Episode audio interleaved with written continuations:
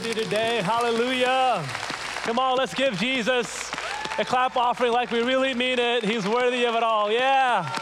Did that bring back the memories? He reigns. That first song we did. Oh, that was so good.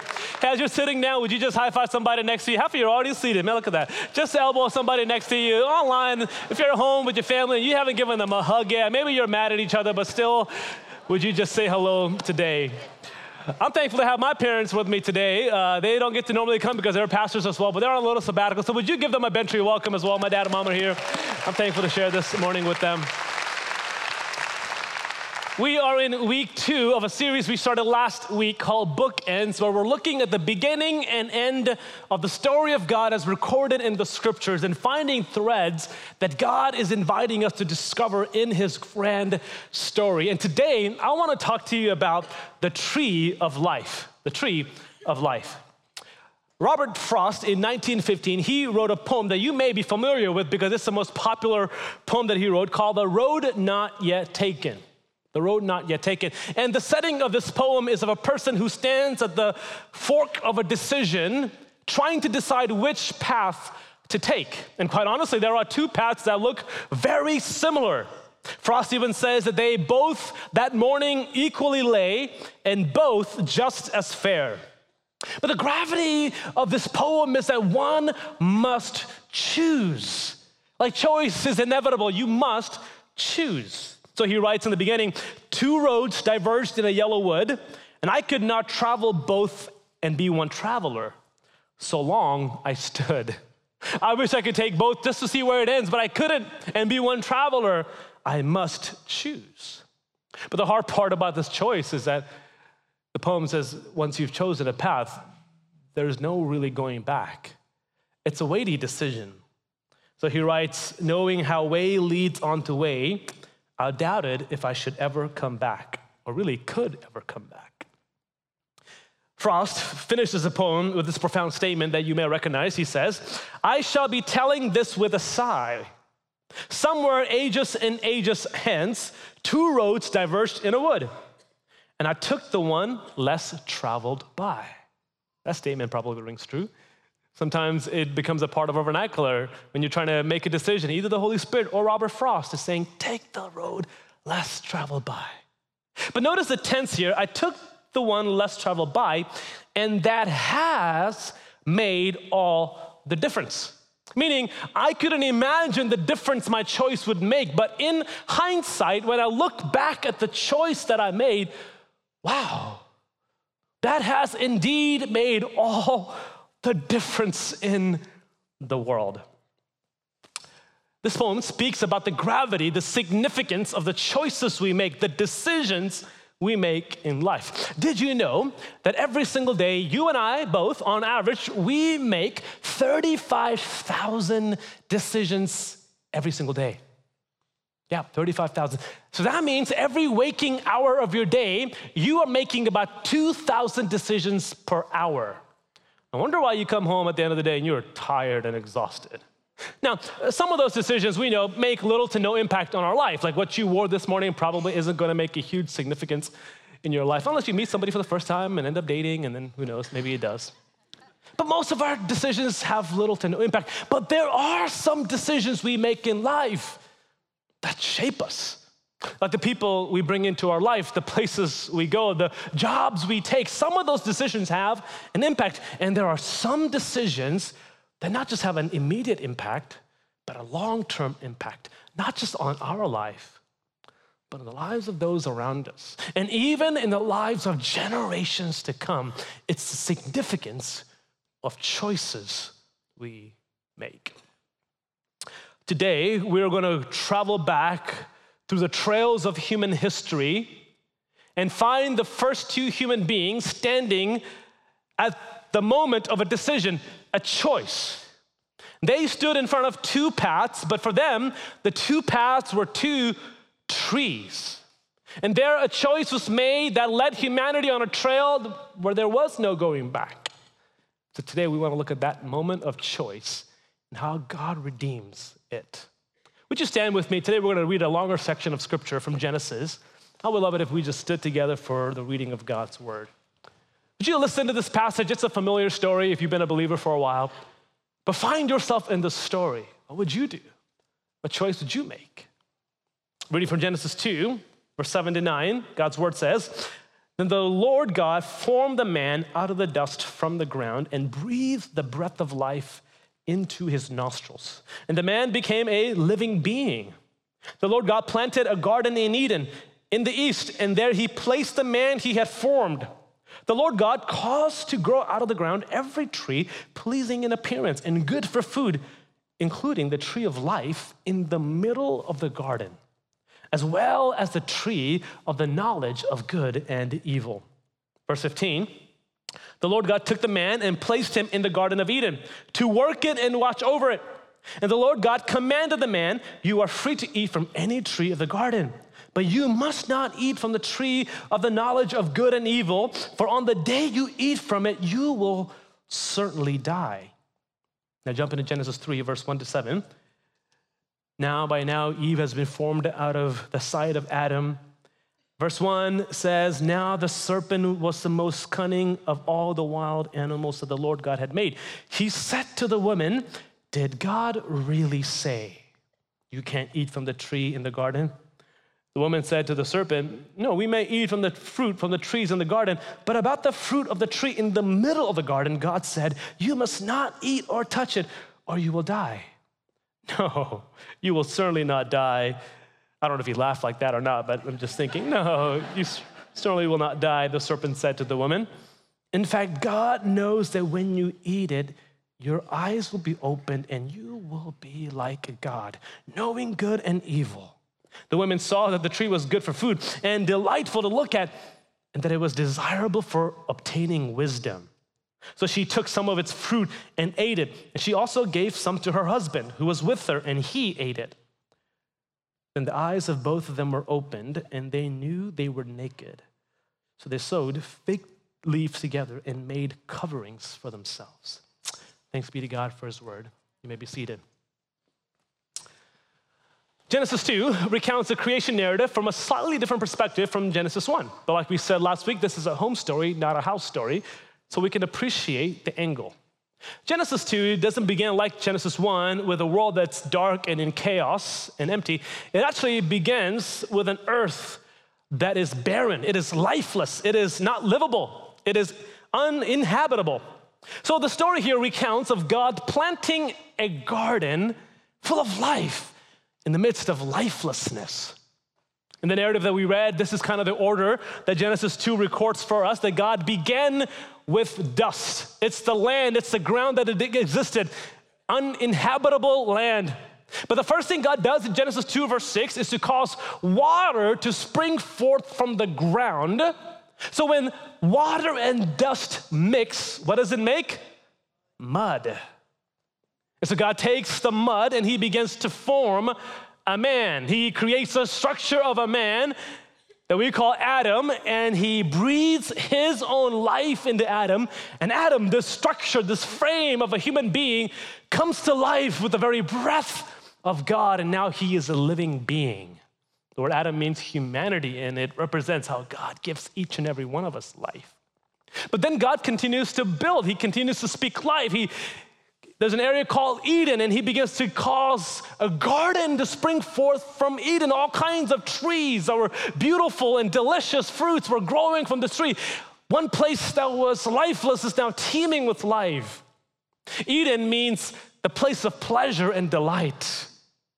And then at the very heart of the garden are two trees. Two trees.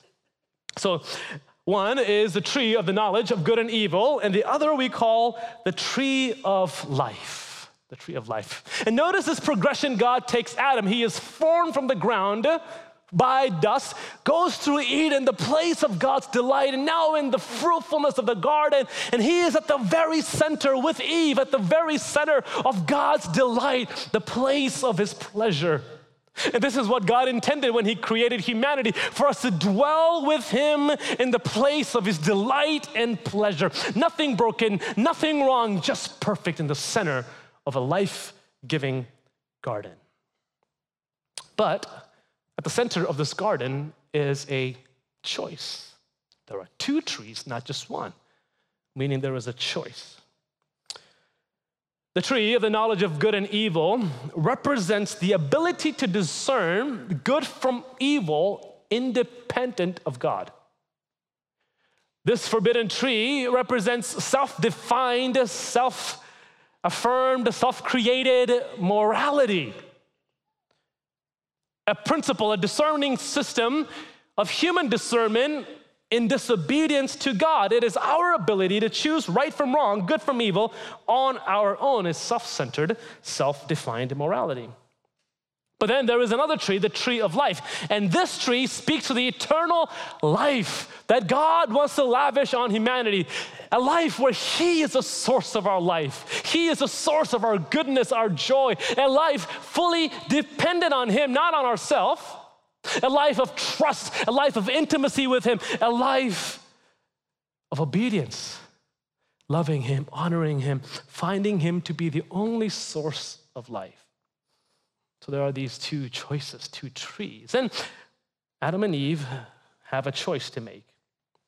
And as Robert Frost said, they are equally just as fair, equally laid before them. Sometimes when we think of the tree, the, these two trees, this is the image we have in our mind like one is full of life and leaves and fruit, and the other one is just withering away. Well, that would make the choice a little bit easier, I think, I, I think, wouldn't it? But actually, the picture of Genesis 2 is that these two trees look more like this. They both look life giving. They both look good. In fact, it says in Genesis 3 that Eve saw the tree of the knowledge of good and evil, the forbidden tree, to be desirable even delightful. And she saw food on it that seemed good to eat. Yeah, both trees looked good as if it could offer life. But to take of one was to disobey God. It looked like it could offer life, but it was a life of disobedience to God. Well, there in the center of the garden, mankind who was created out of dust, now living in the pleasure and delight of God, they choose the forbidden tree to partake of the one prohibited, one prohibition God made. He said, You can have all the trees, but this one, I'm like, no, I think we'll have that one. And they chose their own ability to discern good from evil independent of God. So, just like the choices we make have consequences, there was a consequence to their choice as well. And notice a consequence in Genesis 3, verse 22 to 24. The Lord God said, Since a man has become like one of us, knowing good and evil, he must not reach out, take from the tree of life, eat, and live forever. So the Lord God sent him away from the Garden of Eden to work the ground from which he was taking, taken.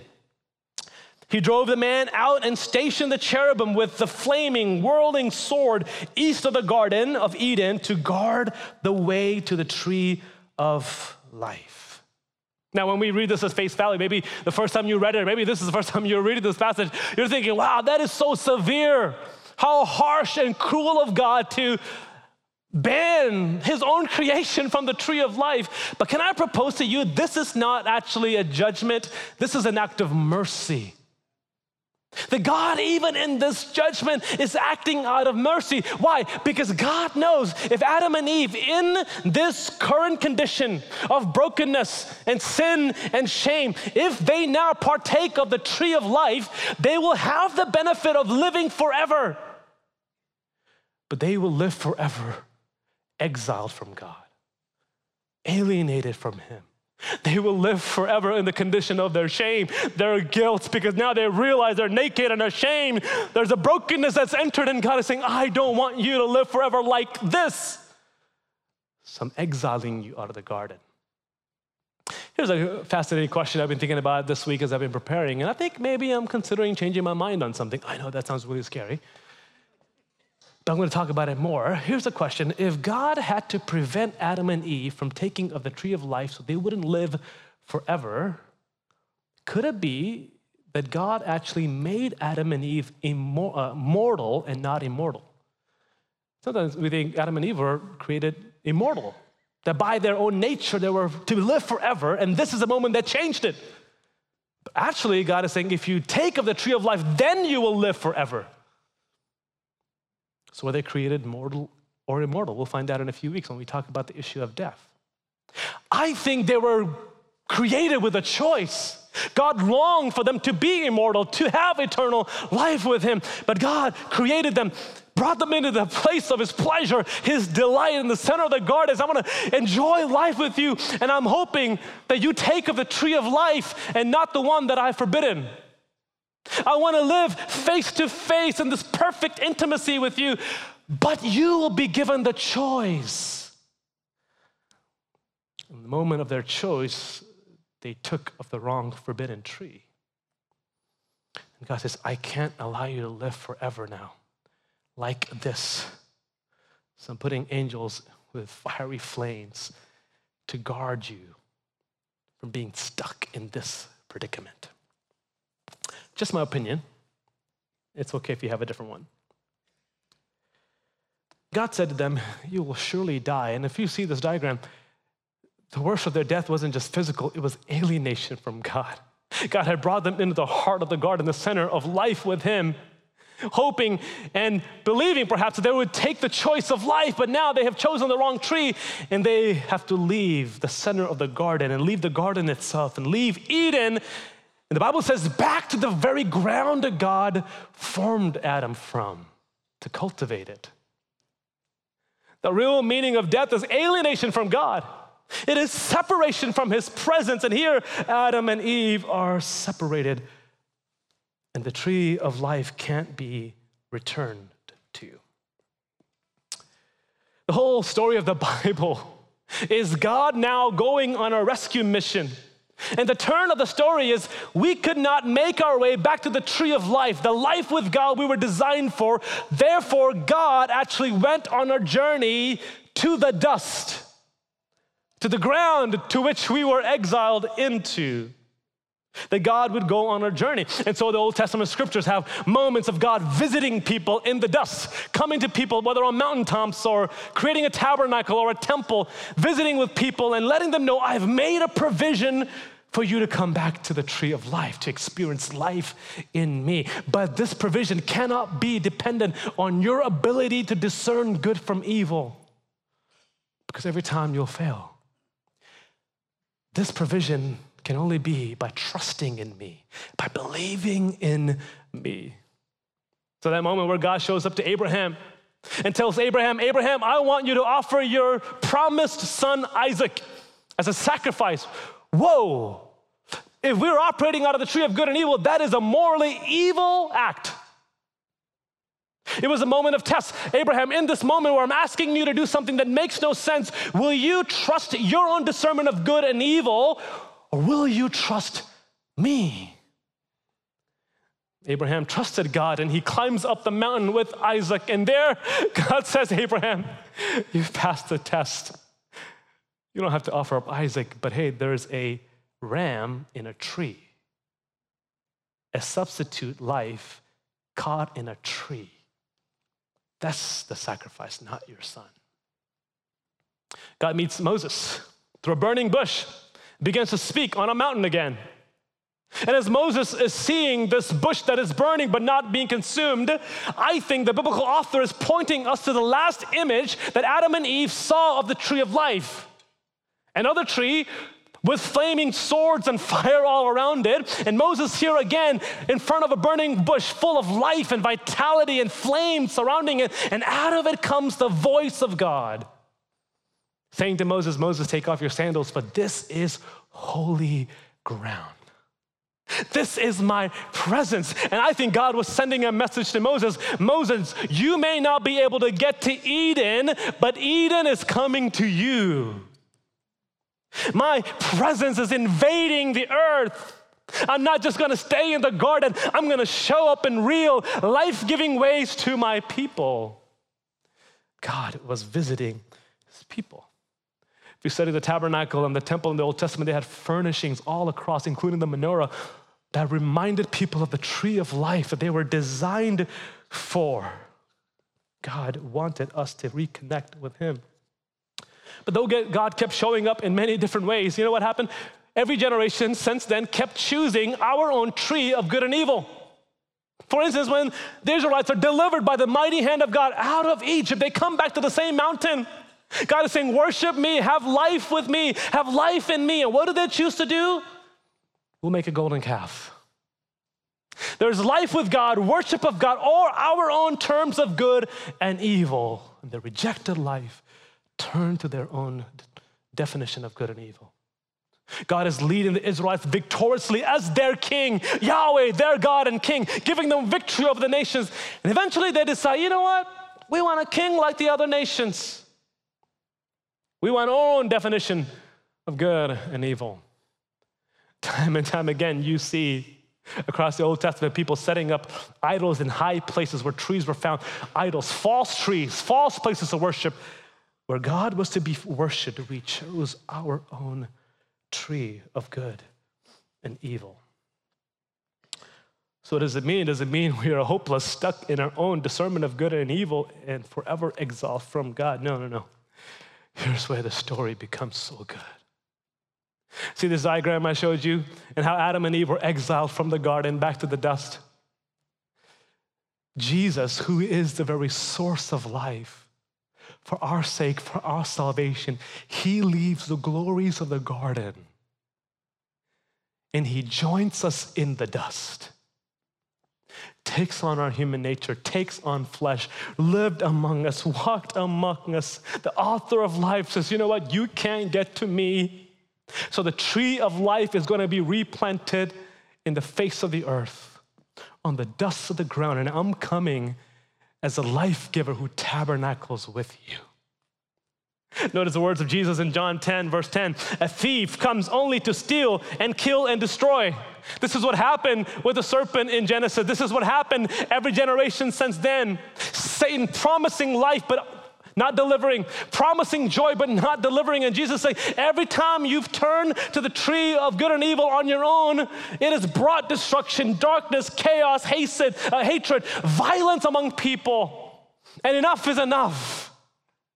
So the Satan, so the Satan comes to steal, kill, and destroy. But I have come so that you may have life. life. What kind of life? Life in all of its abundance. Yeah, the journey back to the tree of life is banned, but God is not banned from coming to us in the dust. I've come to give you life. The tree of life at the center of the garden is replanted on the dust of the earth. In fact, Jesus would say like this in John 15, verse 5 I am the vine. I'm the vine, and you are the branches. The one who remains in me and I in him produces much fruit because you can do nothing apart from me. There is no life apart from me. So he's stating, I'm the vine, I'm the tree you want to be connected to, I'm the vine you want to take part in. But the offer is incredible. It's not just saying, Come and partake of me, it's saying, Come and be a part of me. Be the branch to my vine. Yes, have life. Taste of the living water. Have of the bread of life. Have of the tree of life. And now join me in bringing life to the world. Be the branches who are producing life everywhere and anywhere. Oh, the tree has been replanted. He walked in the flesh, Jesus our Lord. Jesus began his earthly ministry with a choice in the wilderness, temptation. And just like Adam and Eve's choice, this temptation included food. Except they were tempted in the garden, he was tempted in the wilderness. And the choice was desirable to his human flesh. He had not eaten for 40 days, and I'll be really wanting food.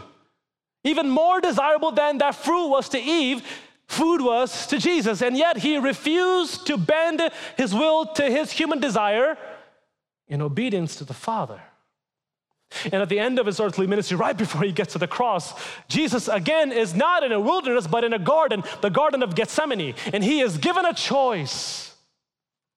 Will I go through the cross and the pain and the passion and the hurt and the all of the horrific ways Jesus was treated?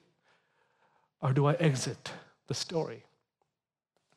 Jesus prayed like this Father, if you are willing, Luke 22, verse 42, Father, if you are willing, take this cup away from me. Nevertheless, not my will, but yours be done. Not my will. If you're looking through the lens of human discernment of good and evil, we would say, Jesus, save yourselves. That's what the Roman said. That's what the zealot on his, or the thief on his side said. if you're able to come off the cross, come off the cross. That's morally good for you. Don't go through the sacrifice. The metrics of our good and evil would not agree with the cross of Jesus. Jesus says, Not my will, but yours be done. The word for will there in the Greek is the same word for desire in the Hebrew. As Eve saw the fruit of the tree of good and evil to be desirable, Jesus in his human flesh, he was God and man. In his human flesh, you know what? Getting out of the cross seemed desirable. But what he says is, Father, not my desire, but yours. Eve bent her will to her own desire, but Jesus bends his desire to the will of the Father in perfect obedience to him. And there, Jesus would take an old rugged tree, a cross,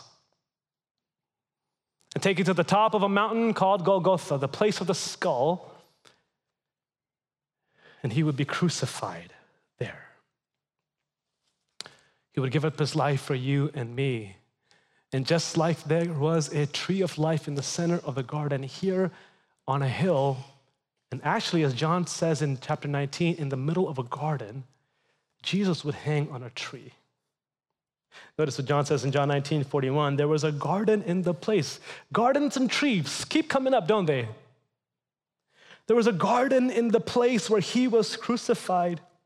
A new tomb was in the garden that no one had been placed in. So, in the beginning, in that garden that God made for us, Adam and Eve, they experienced death in that garden because of their disobedience and because of their sin.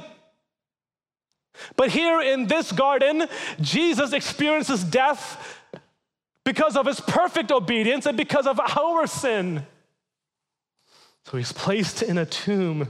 Why would he do this? Well, it's because of what Jesus said in John 12, verse 24. Concerning his own death, about that day, Jesus would say, I truly tell you, unless a grain of wheat, unless a seed falls to the ground and dies, it remains by itself. But if it dies, it produces much fruit. What Jesus is saying is, on the cross, I am putting in a seed of eternity. My death would be the seed for all humanity. That I would go to the cross. I will be hung on a tree, on the top of a hill, on top of a garden, because this is the only seed that would produce eternal life in the heart of humanity. I love how one author said it. He said, Jesus' tree of death became our tree of life. His tree of death became our tree of life because three days in that garden tomb, Jesus would conquer the very death that Adam and Eve ushered in by their sin and disobedience. And he would say to us, The curse is removed, eternal life has been granted. Can I get an amen in the house? His tree of death became our tree of life. We could not go back on the journey from the garden, so Jesus came forward and He met us on our journey. He paid the price we owed, giving you and I eternal life. Jesus would say like this, is not, not on your screen, but listen to these words from Jesus in John 5 24. Truly I tell you, anyone who hears my word and believes him who sent me has eternal life. And they will not come under judgment, but has passed from death to life. Wow. Anyone who believes in me. Yes, let's praise God for that. Thank you, thank you. Anyone who believes in me. No more moral tests are needed. The moment you believe in who Jesus is, you have eternal life. You don't have to pass through another test because you've already passed over from death to life. The tree of life is opened up because you have placed your faith in me, the tree of eternal life, the giver of all life.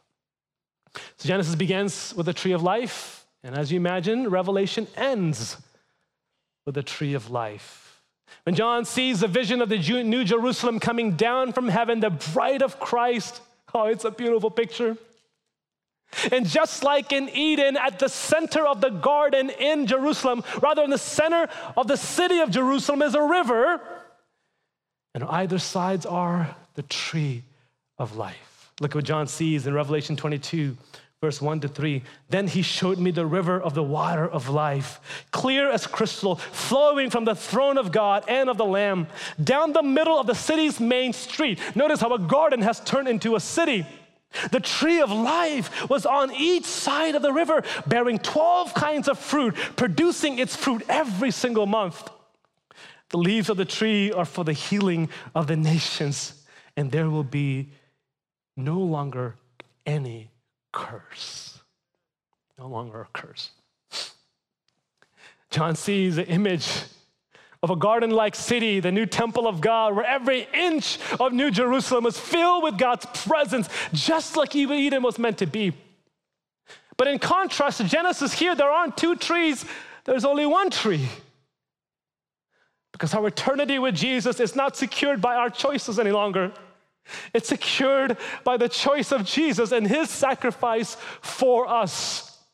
And John sees a tree of life and he says, This is so huge that this tree spans on either side of the river. No matter where you look, you can't turn away from the tree of life. There's just life everywhere, there's grace everywhere, there's fruit everywhere. And then John says, There are 12 branches, which I think signify the 12 tribes of Israel. That God said, Out of my people will come a Messiah because what's coming out of the 12 branches are leaves for the healing of the nations of the world.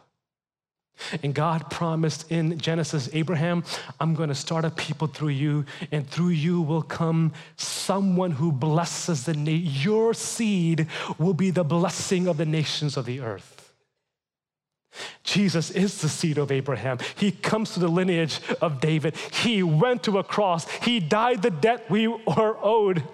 And because of Jesus, every nation, every people group, every language, every tribe and tongue, regardless of the shades of skin, regardless of your life experience, regardless of your religious background, wherever you come from, we find life and healing because of the tree of life, who is none other than Jesus Himself.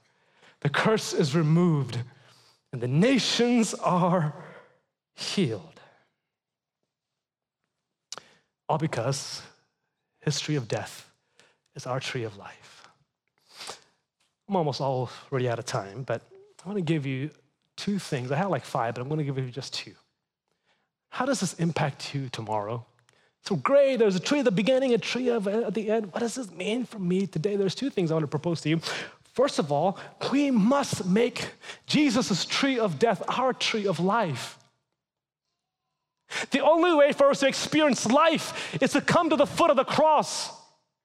Maybe you're not yet a believer in Jesus and you have said to yourself, by my own discernment of good and evil, I am morally good and that's where my life is. Or maybe you've said, I'm morally evil and I can never have life, so I'm gonna keep trying. In my own effort and my own strenuous deeds, I'm going to try to work my way back to the tree of life. But from the gospel story is whether you are morally good or morally evil, we're equally dead. Our robes of righteousness on our own are like filthy rags in front of a holy God. So, regardless of where you put yourself on the moral scale of good and evil, we are invited to the foot of the cross and receive life from the tree of death, which is Calvary. And then to come to the empty tomb and experience the resurrection life of Jesus Christ. There's an invitation for you today, just as Adam and Eve stood in front of those two trees. What will you choose? In fact, listen to this invitation from Deuteronomy, of all places. And notice how God would say to us today, in light of Jesus, Deuteronomy 30, verse 19 to 20. I call heaven and earth as witnesses against you today that I have set before you life and death, blessing and curse. Choose life so that you and your descendants may live. Choose life today. Choose the cross. Choose Jesus. Choose forgiveness by the grace of God. I'll Verse 20, what does it mean to choose life? Love the Lord your God. Obey him and remain faithful to him. Why? For he is our life. And he will prolong the days as you live in the land the Lord swore to, your, to give to your ancestors, Abraham, Isaac, and Jacob. The invitation is you and I are at the foot of the cross, and we have a choice. Will I choose the life giving tree coming from Jesus or my own immoral goodness, whether good or bad? The invitation is there is no life apart from Jesus. Choose life. I think a second point of application for us is this, and especially for those of us who are believers in Jesus. We must surrender our own definition of good and evil. And we must trust that what God says is good and what He says is evil. We live in a time where we are determining our own good and our own will. And you may have your identity fully in Jesus and your eternity is secure. You're one with Him. But every single day, we actually find ourselves at the cross sections of decisions we make. And in the daily decisions of our life, we will be given a choice. Will you lean into the tree of life coming from God, or will you lean into the tree of your own good and your own will and your own evil determined by your discernment. Which will you choose? It's interesting from the beginning, where in Genesis we see a lot of the tree of life, in Revelation we see a lot of the explicit nature of the tree of life. The other place where you find the tree of life mentioned the most is actually in the book of Proverbs where you read about God's wisdom and an invitation to turn away from our own wisdom and to embrace the wisdom of God, His counsel, His statutes, His wisdom. Notice how Solomon writes it in Proverbs 3, verse 13 on, onwards. He says, Happy is a man who finds wisdom and who acquires understanding. For she, meaning God's wisdom, is more profitable than silver, and her revenue is better than gold. She is more precious than jewels, and nothing you desire can equal her. And that word desire points us back to the desire Eve had to take of the forbidden tree. So, nothing you desire, nothing that appeals as life to you, nothing that you see as good to you apart from God's wisdom, it will not equal the wisdom of God. Verse 16, long life is in her hand. In her left, riches, uh, long life is in her right hand. In her left, riches and honor. Her ways are pleasant, and all her paths peaceful. She is a tree of life to those who embrace her, and those who hold to her are happy. God's wisdom is a tree of life producing peace in a broken world. So, tomorrow you find yourselves at work, sitting in a room trying to make a decision, and there perhaps is a decision on the table that is more dependent on your discernment of good and evil. And often our choices will lead to more power, more increase, more influence to us. Our way of what seems right but perhaps there is another option of the tree of life God's wisdom, His way, His nature. Which will you choose? Maybe you're at home and your kids do something really, really bad that you've told them a hundred times not to do. And our own tree of good and evil says, man, they deserve your rage. The tree of life says they need correction, but they need mercy, they need grace. Perhaps you're discontent in your marriage and you don't feel noticed or paid attention to, and somebody of the opposite sex pays attention to you, notices you. The tree of our own good and evil says, Man, I deserve this. I'm entitled to this. No one will notice as long as I don't hurt anybody. The tree of life says, Fight for your marriage, be faithful to the covenant you've made. And even if you don't see life, will you trust in Jesus to resurrect life in your marriage? Don't listen to the serpent. Don't listen to the way of humanity's discernment of good and evil. Maybe there's a grudge you've been harboring in your soul, and you feel every inch of it, you're entitled to it. That person has done me wrong time and time again. I'm never going to let them go.